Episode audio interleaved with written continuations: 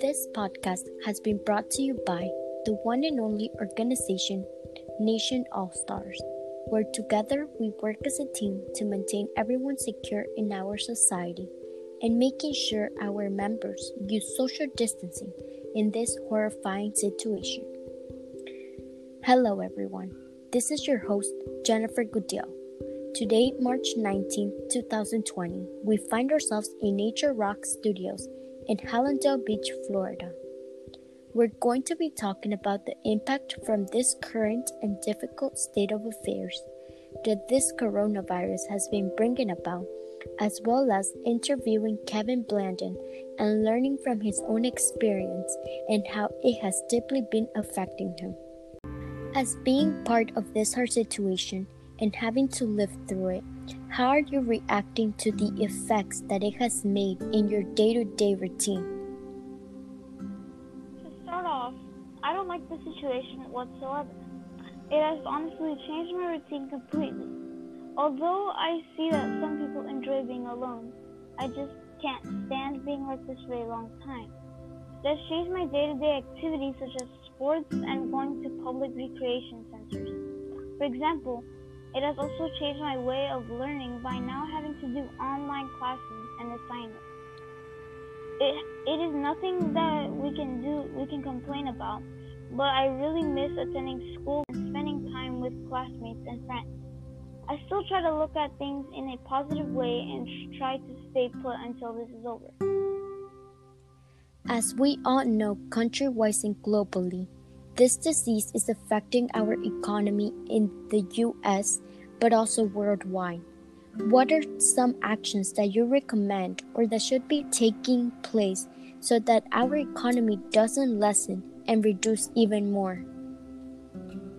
In my opinion, I think that the US government should provide their citizens with more support during this pandemic. As observed, People are stressing out due to the loss of uh, jobs and earning absolutely no money. There are ways that they could increase economic growth, such as decreasing interest rates, and right now, most importantly, I believe that the government should attempt to remove a little bit of the stress. As a witness of this historical situation and the number of cases that have been confirmed worldwide, how long do you think this will go on and how do you feel about it? Personally, I think that this virus will take a while until it ends because a cure will need to be created. By this, this will take approximately one to two years minimum. It is difficult to believe it. Everyone should be feeling in a way that is tough to explain.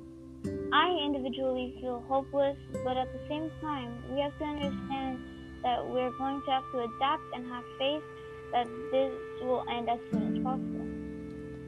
Do you think that countries will learn from this situation and be more than prepared if we ever come across a pandemic similar to this one? And how would you prevent any virus in general from spreading as quickly as COVID 19 did?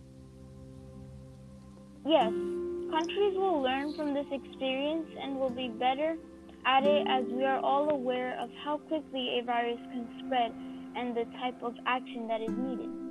They will be more than ready when comparing it to it to this situation. I will prevent any virus from spreading quickly by staying home as much as I can and practice social distancing.